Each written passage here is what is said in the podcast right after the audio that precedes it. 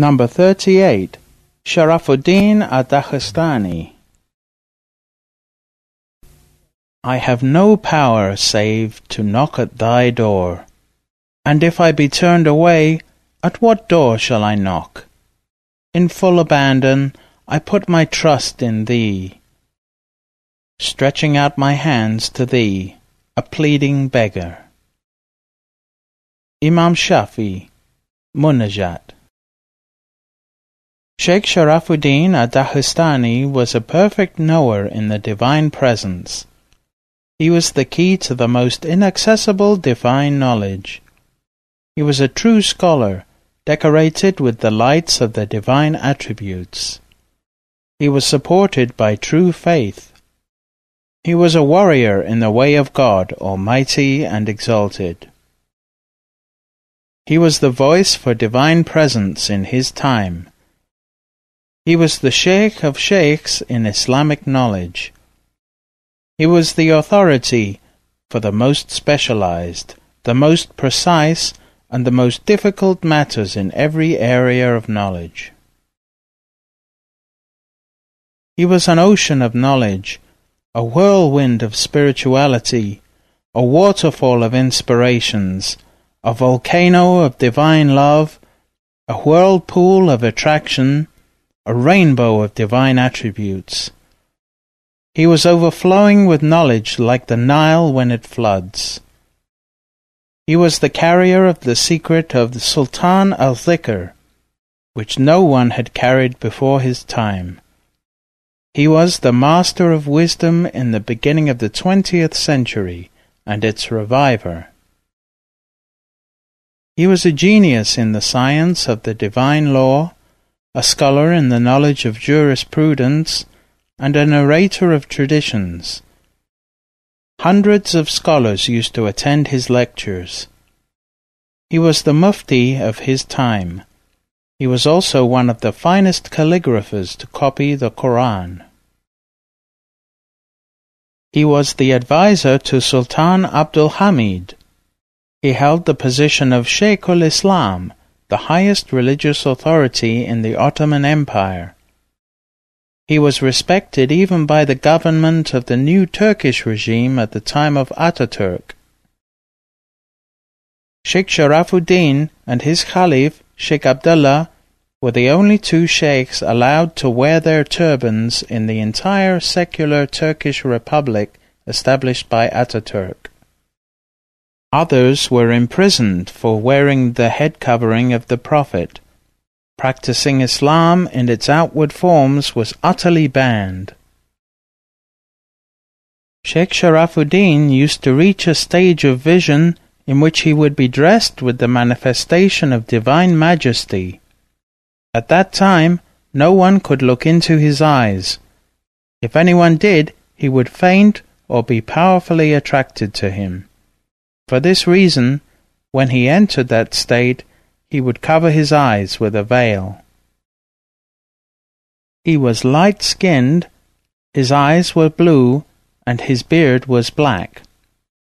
In his old age his beard was very white like cotton. He was born with open eyes and an open heart. He was a knower whose face shone like a diamond, and whose heart was transparent like a crystal. Sufism was his house, his nest, his heart. Islam was his body, his faith, his belief. Reality was his path, his way, and his destiny. The divine presence was his cave, his refuge. Spirituality was his vessel. He was the tongue of his people, the people of Dagestan. He was born in Kikunu, in the district of Khanib, in the state of Timur Hansuru, in Dagestan, on the 3rd of Dhul a Wednesday, 1292 Hijra, December the 1st, 1875, current era. Sheikh Abu Muhammad al-Madani was his uncle and father-in-law. He gave him the power of the six Sufi orders long before his own death.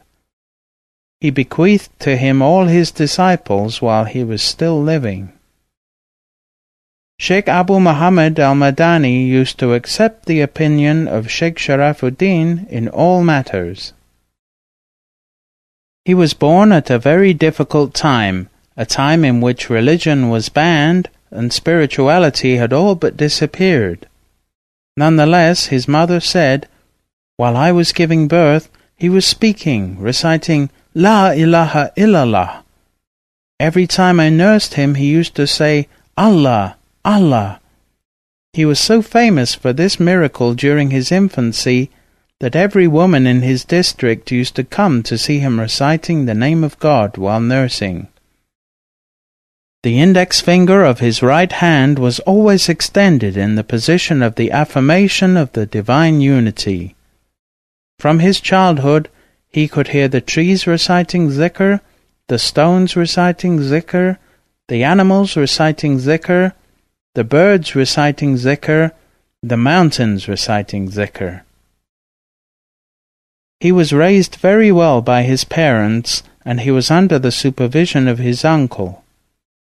His supplication was always accepted. He was always in an inner state of seclusion. He started attending the gatherings of Abu Ahmad as-Sukhuri when he was five years old. He was very intelligent and he was immediately able to grasp the Sufi teachings that Abu Ahmad al-Sukhuri delivered from the Divine Presence. At the age of six years he told his mother, Give me the newborn calf of that ox when it is born. She said, If it is female, I will keep it, and if it is male, I will give it to you. He said, Do not bother yourself, my mother, because that ox is going to give birth to a male. She said, How do you know that? He said, I can see what is in her womb. An hour later, the ox gave birth to a male calf. He took the baby ox and sold it and bought a male and a female sheep, intending to bring them to Sheikh Abu Ahmad as-Sukhuri as a gift. On his way to the Sheikh, the two sheep escaped from him. He continued on to his sheikh's home and sat next to him, feeling sadness in his heart because he had lost the sheep. The sheikh asked him, What's the matter? He said, I had two sheep I was bringing for you, but they escaped. A short time later a shepherd appeared and said, I found these two sheep among my lambs. They were the two sheep that had escaped from him. When he was young, he used to go with his friends to collect wood. He did not cut the wood from the trees like his friends, but would only collect dry wood from the ground. This made his father very upset with him. He went to Sheikh Abu Ahmed al-Sukhuri and complained that the boy was only collecting dry and useless wood. Sheikh Abu Ahmed al-Sukhuri told him, why do you not ask him why he does that? The young Sharafuddin said, How can I cut the green tree when it is reciting zikr of La ilaha illallah? I prefer to collect the dead branches and not to burn the branches that are reciting zikr.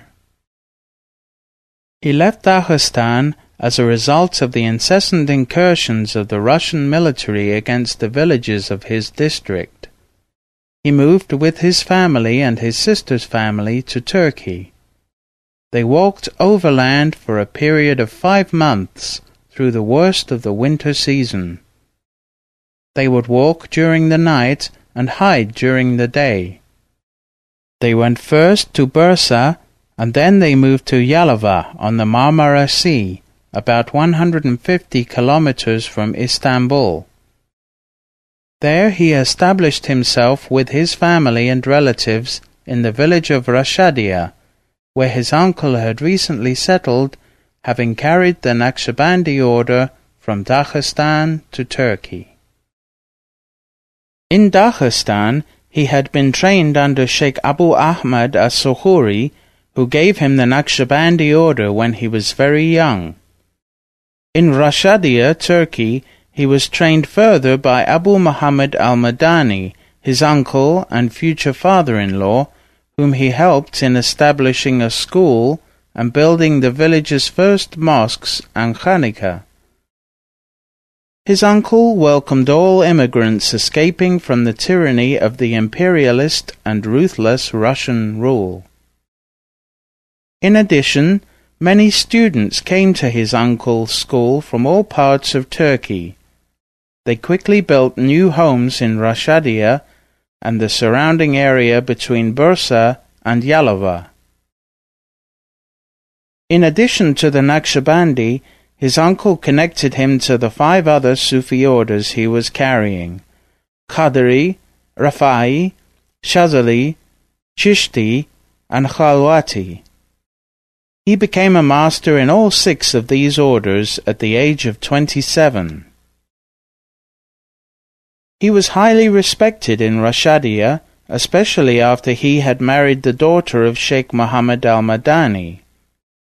He was known as a person of miraculous powers among his people. Stories of his wonders began to spread throughout Turkey.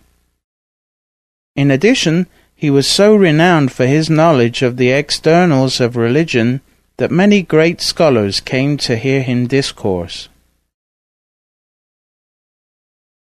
He had undergone several seclusions while in Dagestan, the longest for three years. He secluded himself in the mountains of Rashadia for up to six months on the order of Sheikh Abu Muhammad al-Madani. He was always in a state of seclusion in the crowd.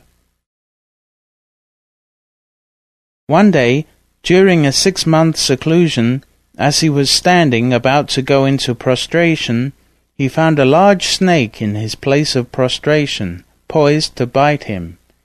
He said to himself, I do not fear anyone but God. And he placed his head down directly on the head of that snake. Immediately the snake disappeared. During that seclusion, many states of divine love appeared to him. As soon as he emerged from the seclusion, his sheikh withdrew from guiding people and gave all the responsibility of directing and guiding people to Sheikh Sharafuddin. Sheikh Abu Muhammad used to sit in the company of his son-in-law as his disciple. He was the first sheikh to become a disciple of his disciple. Out of obedience to his sheikh's insistence that he sit in the highest chair, Sheikh Sharafuddin would then be the one to dispense the teachings of the golden chain, even in his sheikh's presence. Sheikh Sharafuddin was supported spiritually by the power of Sheikh Jamaluddin al-Khumuki al-Husayni and Sheikh Abu Ahmad al-Sukhuri, his sheikh as a young child in Dagestan. He attained the state of pure love for God. In that state he felt as though his body was on fire with the love of the Divine Presence. He would run out from his seclusion take off all his clothes, and dive into the ice-cold water of the river during winter. Whenever he did that, all the villagers could hear the sound of steam coming from the river, like the sound of hot iron being quenched in water. There were still old disciples of Sheikh Sharafuddin alive in 1994 who remembered hearing the sound of water hissing and steaming from hundreds of yards away. Sheikh Sharafuddin was a spiritual inheritor of the Prophet. Through that spiritual connection, he reached the state of perfection. He was a descendant of the family of Miqdad ibn al-Aswad, one of the greatest of the companions of the Prophet, who was left to represent him whenever the Prophet would travel from Medina. He reported forty-two traditions, among which is God's messenger said, On the day of resurrection the sun will come near created beings until it is about a mile from them. Humanity will sweat according to what they have done, The sweat reaches the ankles of some, the knees of others, the waists of others, while some will have their mouths covered by the sweat. And God's messenger pointed his hand at his mouth.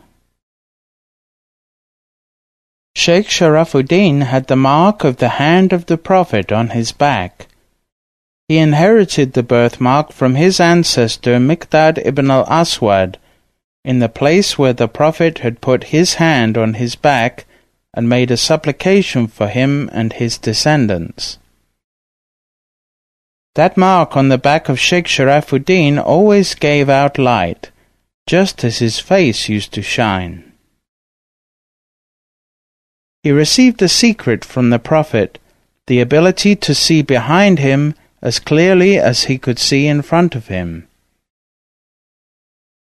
His uncle, Sheikh Abu Muhammad al-Madani, bestowed on him the caliphate, successorship, of the Sufi order, and leadership of his village.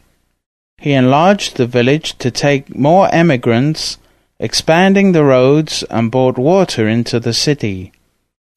He used to welcome every emigrant coming from Russia, offering them whatever they needed in the way of food and shelter, and asking nothing in return.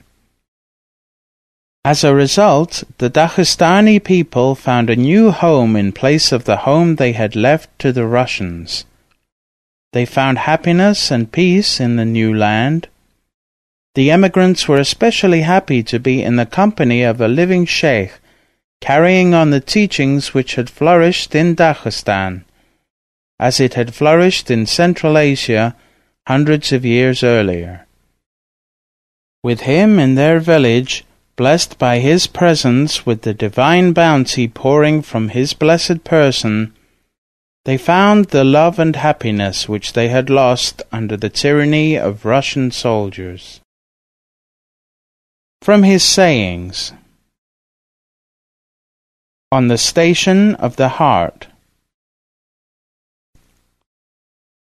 Whoever enters this station will experience and reach the essence of God's name. It is the Sultan of all names, because it encompasses all their meanings and to it all attributes return.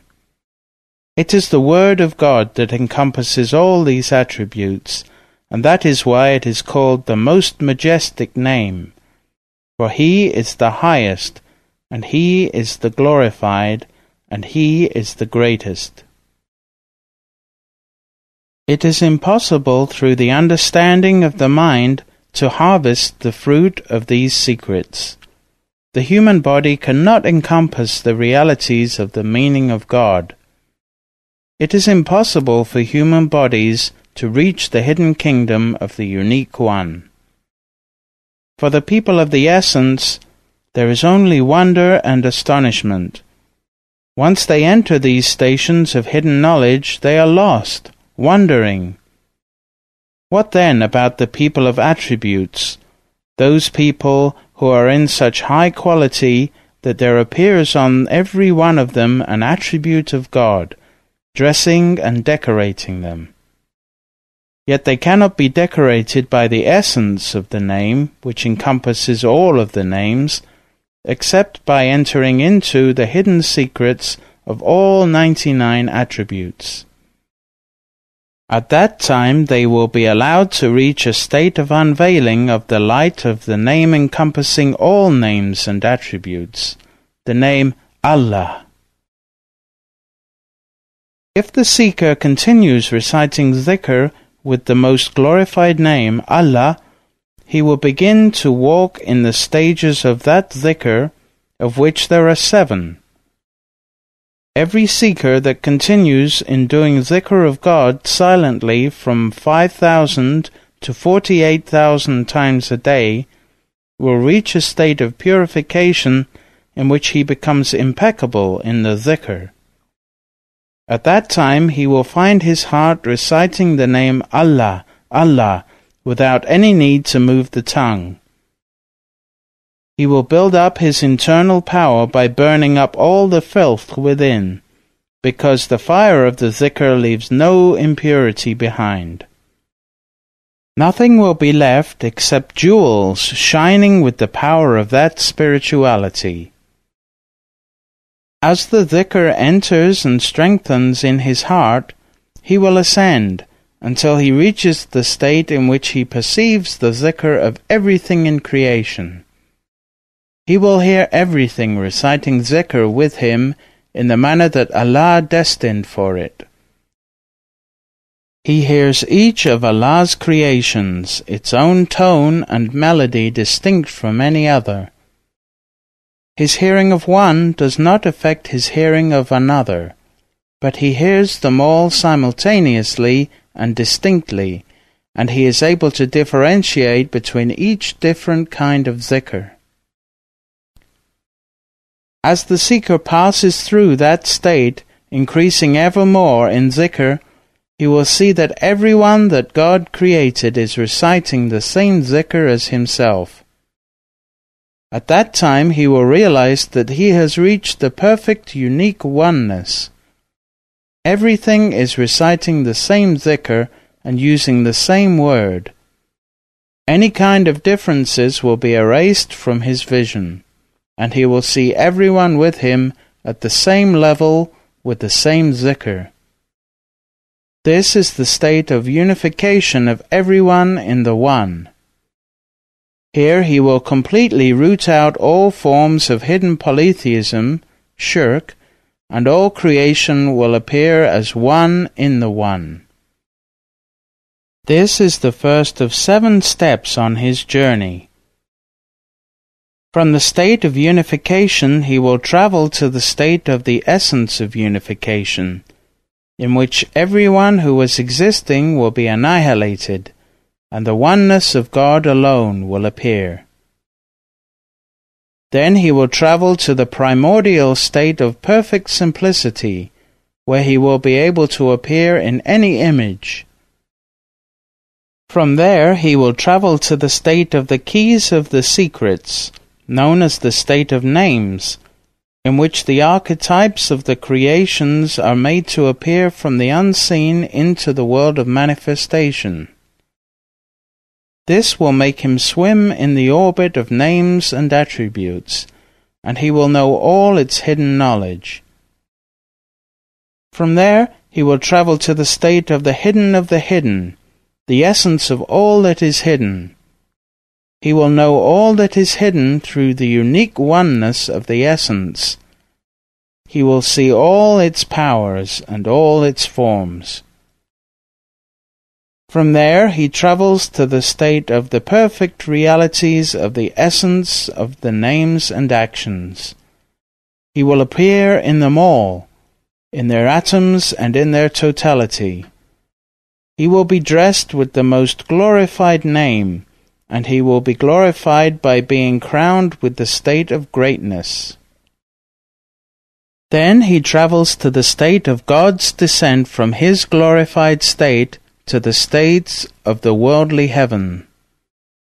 He arrives at that state nearest the worldly station, beyond which the reciter of the dhikr has no state to reach through his recitation.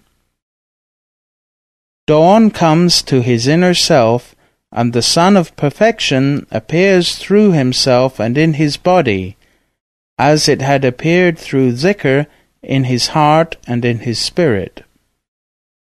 As a result, when the Sun of Perfection appears in his body and his limbs, he will be in the state mentioned in the prophetic tradition. God will be the ears with which he hears, the eyes with which he sees, the tongue with which he talks, the hand with which he grasps, the feet with which he walks. Then he will find himself and declare to himself, I am helpless and abjectly weak, because at this time he understands the divine power. Whenever he was consulted, if he said, Do whatever you like, that person would never succeed.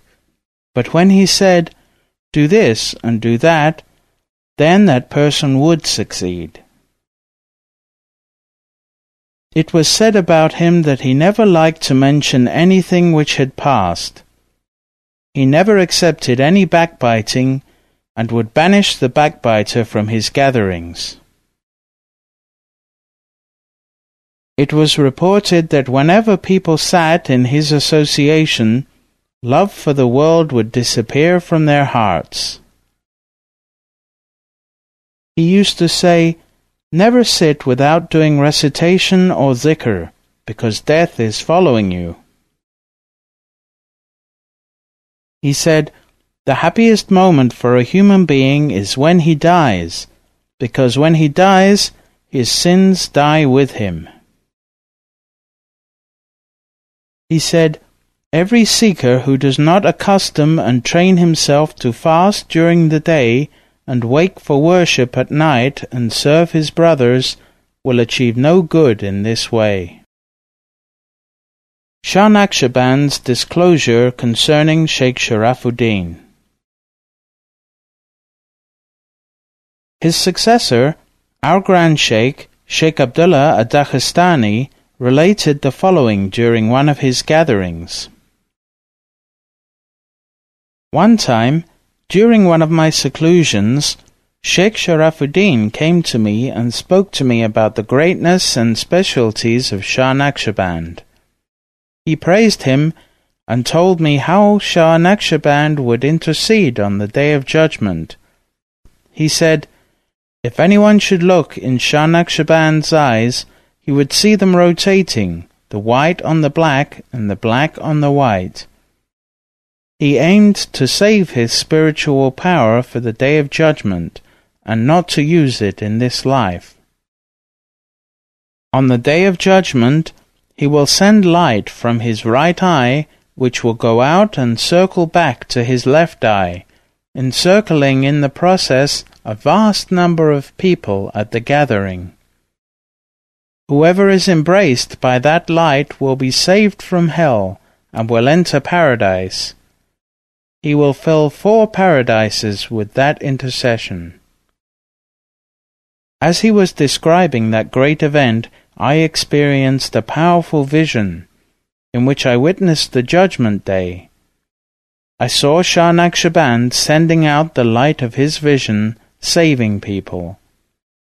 As I was observing that vision, I felt a great love for Shah Naqshband. I ran to him and kissed his hands. Then that vision finished, and my sheikh left. I continued my seclusion of that day by reciting zikr and the Koran and praying. At night, after I had prayed the night prayer, a state of self-effacement came over me which put me in a state of vision. I saw Shah Naqshband enter the room. He said to me, My son, come with me. Then my spirit left my body, and I saw my body motionless below me. I accompanied Shah. We travelled through space and time, not by the power of looking and reaching the place looked at, but by using a power in which we would think about a place and we would reach it. For three nights and four days non-stop we continued this mode of travel. It was my custom in my seclusion, when I wanted my daily food and drink, to knock on the floor of my room. Hearing the knocking from downstairs, my wife would bring me my provision. The first day she did not hear any knocking. The second day she again did not hear any knocking. Finally she became so worried she opened the door and found me lying there without movement. She went to Sheikh Sharafuddin and said, Come and see your son. He looks like he has died. He said to her, He is not dead. Go back and do not tell anyone he will return. After three days and four nights of travelling with that tremendous power, Shah Naqshband stopped. He said, Do you know who that is appearing on the horizon? Of course, I knew, but out of respect for the master, I said, Oh, my master, you know best. Then, as the person approached and came closer, he said, Now, do you recognize that person? I said, again out of respect, You know better, O my sheikh, even though I saw it was my sheikh. He said, That is your sheikh, Sheikh Sharafuddin. He said, Do you know who that creature is behind him? Pointing to a huge creature bigger than the highest mountain on this earth, which he was pulling with a rope. Out of respect, I again said, You know best, O my sheikh. He said, he said, That is Satan, and your sheikh is authorized as no other person was authorized before him. As every saint is authorized in a specialty, so is your sheikh authorized. His specialty is that in every day and every night on behalf of every person who has committed sins because of Satan's influence, your sheikh is authorized to purify those people of all their sins, to cast these sins back on Satan, and to present all those people to the Prophet clean. Then, with his spiritual power, he elevates their hearts, preparing them for salvation, to be within the circle of light which I will spread on Judgment Day. I will fill four paradises by this means. This intercession is the specialty of Sheikh Sharafuddin. In addition, those who have been left out of these four paradises will enter Sheikh Sharafuddin's intercession by permission of the Prophet, who has been given this power by God Almighty. This is the tremendous authority Sheikh Sharafuddin has been given. As he is chaining the neck of Satan, he is limiting the influence of sins on this earth. Then he said, O my son, you are cultivating the love that is in your heart just like the water wheel that irrigates one field but cannot irrigate two fields. The love that you are growing for your sheikh must be for your sheikh. If you split it between two sheikhs, it may be inadequate, just like the water wheel that is not able to adequately irrigate two fields. Do not give your heart freedom to go here and there. That love of yours will reach me through the golden chain and will continue to the Prophet. Don't split it in half between the two of us. What your Sheikh is doing for the community of Muhammad, for human beings, no one saint has ever been authorized to do before him. Then Shah Naqshband brought me back, again travelling in that powerful manner for four days and three nights I came back to my body again. I felt my soul entering my body, and I watched it enter my body piece by piece, cell by cell. Then the vision ceased, and I knocked for my wife to bring food and tea to give my body energy. That was Shah Naqshband's disclosure about Sheikh Sharafuddin. One of Sheikh Sharafuddin's disciples, Eskasi Ali Usta, who was 120 years old in 1994 and lived in Bursa, reported, My sheikh was a wondrous sheikh. Once, when I was a young man, I was in Istanbul. I had just taken initiation in the order from Sheikh Sharafuddin.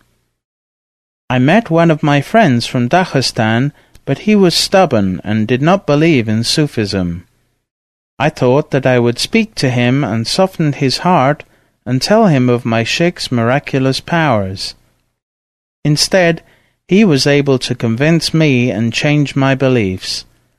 I put my beads on the wall and stopped reciting zikr. Almost immediately I was overcome by my desires, and twice I committed major sins. After one week, I went to Sirkeci, and I saw the sheikh on the way.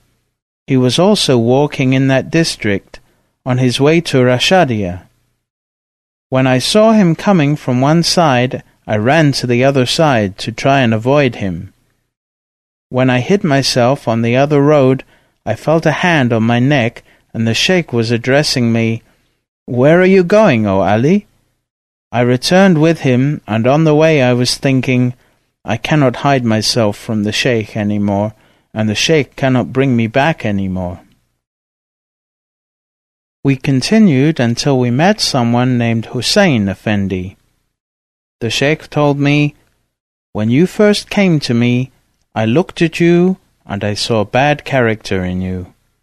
Everyone has good character mixed with bad character. When you took initiation, all the bad actions you had done previously I changed into good actions, except two sexual desire and anger. Last week we removed from you those two bad characteristics, desire and anger. When he mentioned these two things, I knew he had been sitting with me, seeing my sexual desire and my anger, and I began to cry and cry and cry. As I was crying, Sheikh Sharafuddin began speaking with that person, Hussein, in a language that I had never heard before, even though I was from Dagestan and I know all the languages of my area. Later I found out that Sheikh Sharafuddin was speaking in Syriac, a very rare language. After two hours of crying, he said, Enough crying. God has forgiven you, and the Prophet has forgiven you. I said, Oh, my Sheikh, have you really forgiven me? Has the Prophet forgiven me? Has God forgiven me? Have the open-eyed sheikhs really forgiven me? I thought I was doing something all by myself, but now I have found that all of you are seeing me. He said, O my son, we are servants at the door of the Prophet and at the door of God. Whatever we ask of them, they accept as we are in their presence and we are one. I said, As a good gesture from my side, since I have been forgiven, what is the proper way to give thanks to God and to honor you and the Prophet? By celebrating the Prophet's birthday or donating a lamb or some other charity? He said, What we want from you is only this, that you keep constant in the zikr of the Naqshbandi order. One of Eskisi Ali Usta's friends, who had migrated with him from Dagestan, had received a letter, while still in Dagestan, from Sheikh Sharafuddin, saying, Leave Dagestan, there is no longer any spirituality there. It is no longer under divine protection because there is too much tyranny. Come here to Turkey and to Rashadia. That man had taken the letter of Sheikh Sharafuddin and put it aside, ignoring it, and thinking, How can I leave all my property and all that I have here? Soon the Russians conquered his town and took everything from him. Then he remembered the letter that the Sheikh had sent. He finally managed to escape to Turkey and to Rashadia. He had lost his family and his property as a result of his delay. One time, Sheikh Sharafuddin came to Istanbul. He stayed at the Hotel Masarat. He was asked by a person named Sheikh Zia, How are you going to die? He said, Is that an important question to you, how I am going to die? He said, It came to my heart to ask that question. He said, I will die when we have an invasion from Armenia, and there will be a great deal of oppression at that time. Then Sheikh Zia that night made ablution and prayed two cycles and asked God, O God, take away that difficulty from us, the invasion of the Armenians, and spare our beloved Sheikh. The next day Sheikh Sharafuddin said to him, O Sheikh Zia, what have you been doing all night? Praying?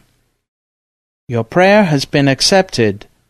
That difficulty has been taken from me, but you will suffer instead of me and die as a martyr. Eight years after that incident in the hotel, the Armenians and the Greeks entered Rashadia. Zia Effendi was shot dead, and the prediction of Sheikh Sharafuddin came to pass. Yusuf Effendi, a man who in 1994 was about 100 years old, tells the following story.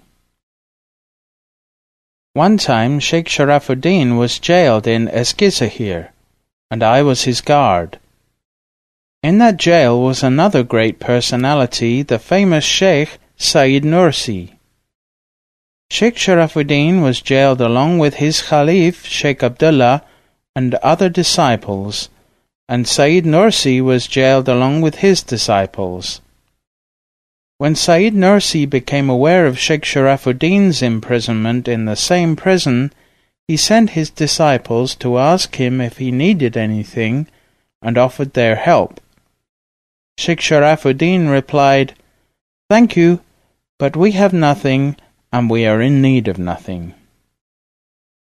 The disciples of Sayyid Nursi kept coming to Sheikh Sharafuddin, asking him if he needed anything. He would always reply in the negative. One day, Sheikh Sharafuddin told the disciples of Sayyid Nursi to ask their Sheikh, Why are we here? The disciples of Sayyid Nursi went and asked him. He answered, We are here to reach the station of Yusuf, the station of silent choice. After he asked that question, and Sheikh Sayyid Nursi gave his reply, that was the end of the discussion. This exchange made me very perplexed, and I began to ponder deeply. Then I asked the Sheikh, what is the secret of your being here? Finally, at my insistence, Sheikh Sharafuddin replied, I was sent here to carry the secrets of many people, these people who have been jailed without cause. I am supporting these people. God sent me here because you are all gathered here, and it is difficult to gather you all. I am here to say farewell to you, because soon we are leaving this world. We are going to deliver to you your secrets. For us there is no jail. We are always in divine presence, and we are never affected by a jail. All of you, after a while, are going to leave, but you will meet again when an important person is going to pass away and you will all meet together then. The disciples of Sayyid Nursi heard this, as well as the other prisoners and the jailers who were all listening intently. After about three months, he was released from the jail. He told Sheikh Abdullah, I am going to pass away soon, because I spent too much of my power extracting the secrets of Surat al-An'am, Quran Surah 6. He wrote his will, assigning Sheikh Abdullah to be his successor on the throne of guidance. Three days before he died, he called Sultan al-Awliya Maulana Sheikh Abdullah al-Faiz Dagestani and some of his other disciples and said, For three months I have been diving into the ocean of Surat al-An'am to bring out from one of its verses the names of all the saints of the Naqshbandi order, whose number is 7007. Praise belongs to God. I was able to obtain their names with all their titles, and I have recorded them in my private notebook, which I am giving to my successor, Sheikh Abdullah it contains the names of all the different groups of saints who are going to be present in the time of Mahdi. The next day he called his Khalif, Sheikh Abdullah ad-Dagestani, and said, O my son, this is my will. I am going to die in two days. On the order of the Prophet Muhammad, I am assigning you as my successor in the Naqshbandi order together with the five other Sufi orders that I have received from my uncle. All the secrets that were given to me and all the powers that were bestowed upon me from my predecessors in the Naqshbandi order and the other five Sufi orders, I am bestowing on you. All the disciples to whom you give initiation in the Naqshbandi order are also going to be initiated in the other five orders and to receive their secrets as well. Soon there will be an opening for you to leave Turkey and to move to Damascus. Watch for it and seize that opportunity. Sheikh Abdullah said, He gave me that will, and I tried to hide it as I wished to hide myself. He died on the 27th of Jumad al-Awwal, a Sunday, 1355 Hijrah, 1936 current era, in Rashadia. He was buried in the cemetery in Rashadia on the top of a hill. Until today his mosque and zawiya are still open. Many people go there to visit and obtain his blessings. The same beads that Sheikh Sharafuddin used to conduct the Khatim ul Khwajagan, Zikr of the Masters, are still there hanging on the wall. Our Grand Sheikh, Sheikh Abdullah, the Khalif and successor of Sheikh Sharafuddin, said, When the news of his death was made known, everyone came to his house to receive his blessings. Even Ataturk, the president of the new Republic of Turkey, sent a delegation out of respect. We washed his body when we laid him down to wash him, he moved his hands towards his thigh to cup the water that poured off him. All his disciples came and drank from the water of that ritual purification, as had been done by Ali with the water used for the washing of the Prophet's blessed body. When every disciple had passed to drink, he moved his hand back to its original place that was a miracle from his ocean of miracles, and that happened after his death. When we buried him the next day, more than three hundred thousand people came to his funeral. The city could not accommodate that crowd of people. They came from Yalova, Bursa, and Istanbul. It was an enormous crowd and a huge mass of sobbing people. Men were crying, Women wailed, and children were crying as well. May God Almighty raise up His saints in every century. One of his disciples, Yusuf Effendi, said, It is true that we never found ourselves in the same place with all of his disciples. There were too many. But at the time of his death, all the cities of Bursa, Adapazar, Yalova, Istanbul, Eskisehir, Orhangazi, Izmir, heard about his passing, and all of the citizens of these towns gathered to recite the funeral prayer for him. Sheikh Sharafuddin has written many books, but they were all lost during the Balkan War. Nevertheless, Many manuscripts remain with his family containing the secrets of the Naqshbandi order. The disciples go to them to read these books.